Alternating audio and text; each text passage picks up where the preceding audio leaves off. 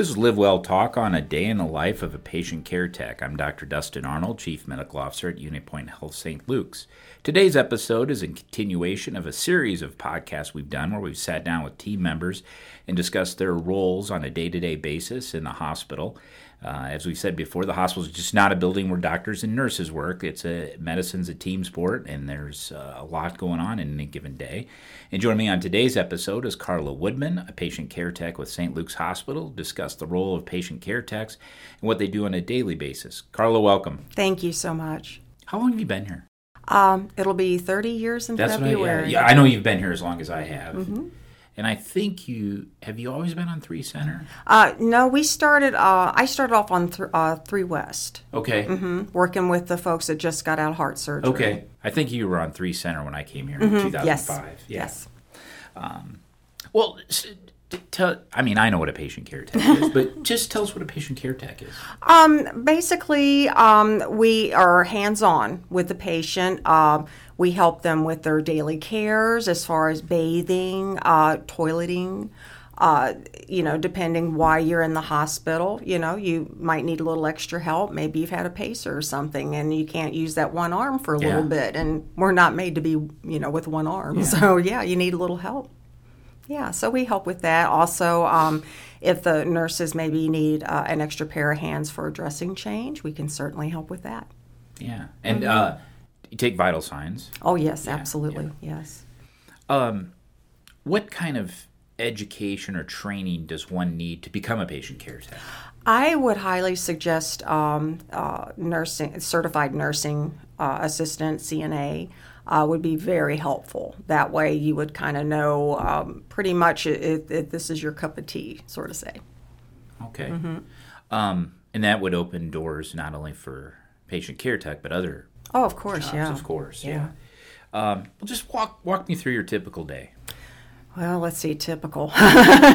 Every day's a little different. Yeah. Every day's a little different. Uh, I try to, in the mornings, uh, go in uh, and put my name and the nurse's uh, name that I'm assigned with. I'll put our names on the board, uh, update the date on there. Uh, if they're awake, I'll greet them, introduce myself, and tell them, you know, I'm here to help you. And, uh, you know, if you need anything at all, please call. And of course, be checking on them, you know, hourly and just make sure everything's all right. Now, and how many patients on?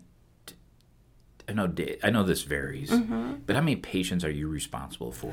Um, anywhere from um, eight to uh, maybe, and I've, I've had as many as 12 before. I know it varies. I It does. Mm-hmm.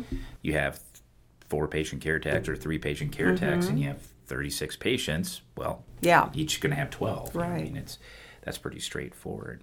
Um, now, do you participate with ongoing uh, learning and continuous education? Um, How's that work? Uh, sort of. Uh, it just kind of depends. I mean, I know we have um, in services and all that. right sort of right that that of course very important um i i would say um I- you know just i i did uh get on with the uh, skincare team uh Oh. going through the hospital quarterly and that really opened up my eyes to a Yeah. lot uh how to prevent you know because your skin is your first line of defense Well, and I also say it's the largest organ in It the human is, body, yes. and nobody's paying attention to it. exactly You know, exactly Um, so here you. Mm-hmm. have an organ that's at risk. Right You know, what if your brain, you, you know, your heart, your brain, your kidneys, you, Right. Mm-hmm. somebody's paying attention to that. But the skin uh, is kind of an afterthought. it, it is and it really shouldn't be I will say that after 27 years of practice, it's rare that you see a pressure ulcer like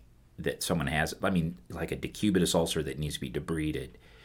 It seemed like you always had one or two of those patients on your service back in the you know the Mm-hmm. Yeah. early 2000s, and I think we've just done a much better job of preventing those I, across the country. I Mm-hmm. mean, I think it, I think it's a better. Yeah, it just kind of depends on the situation. All all folks, different walks of life. You know, some are more sedentary Yeah. than others. Um, it just kind Well, of depends. If you're sick, so you're septic, let's say, and your, your blood pressure is low, it takes about 90 minutes for the skin to break down uh, Yes. with pressure. Yes, you know, so I mean, absolutely. it's it's, it's important. it is very important. Tell us what what do you like the most about doing your job? Oh my, it's it's the patient interaction. It's just so wonderful to meet so many different uh, kinds of people, and, and I love people. I always have. So anything I I wanted to do uh, as far as a career, I wanted to make sure it was with people.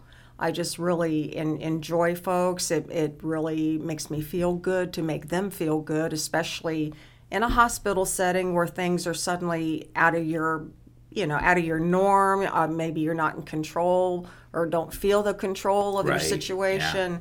And it's it's nice to be able to you know have a friendly face and and say you know hey i know things are, are kind of hard right now but we're going to do our very best to make you comfortable and help you as best we can. Well, you're certainly good at it, that's for sure. i thank you. For the individuals listening to the podcast uh, and they may be considering uh, taking a position as a patient care tech, because I know we have uh, slots available Oh, or yes, yes. positions available. Tell us why they should choose that for their career. Well, like I say, if you if you love people, one of the highest compliments I can have from a, a patient is uh, if they have to come back to us and they remember me. That just makes it makes it so worthwhile because they'll. I mean, I I'm an open book. I share everything with my patients. You know, like you know, where do you live, or you know, you have Right, kids, yeah, and you know, I mm-hmm. just share everything. And so they, you know, I have a special needs son that lives with me, and they'll be like, "How's that son of yours doing? How old is he now? Oh my goodness!" You know, I that that just really thrills me. If, if I've made a, a, enough impact where somebody, uh, you know, remembers me, that's like wow. To, to me, that makes it worth it. That's, it's that's really awesome. worth it. I know when my aunt was in the hospital, uh, who she subsequently has passed away, but she had a lot of medical problems. Mm-hmm. But the between the environmental services and patient care tech, she knew all their names. Yeah. They knew everything about her. I mean, because she was in so frequently, you know. And Mm-hmm. Right. they really, she really did enjoy their company, you know, and that was, that was very nice. absolutely. Karla, thank you for joining me and sharing about a day in the life of a patient care tech.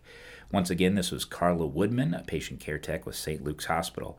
If you're interested in a career as a patient care tech or any other role at St. Luke's, visit unipoint.org backslash careers. Thank you for listening to Live Well Talk On. If you enjoyed this episode, don't forget to subscribe. And if you want to spread the word, please give us a five star review and tell your family, friends, neighbors, strangers about our podcast. We're available on Apple Podcasts, Spotify, Pandora, or wherever you get your podcast. Until next time, be well.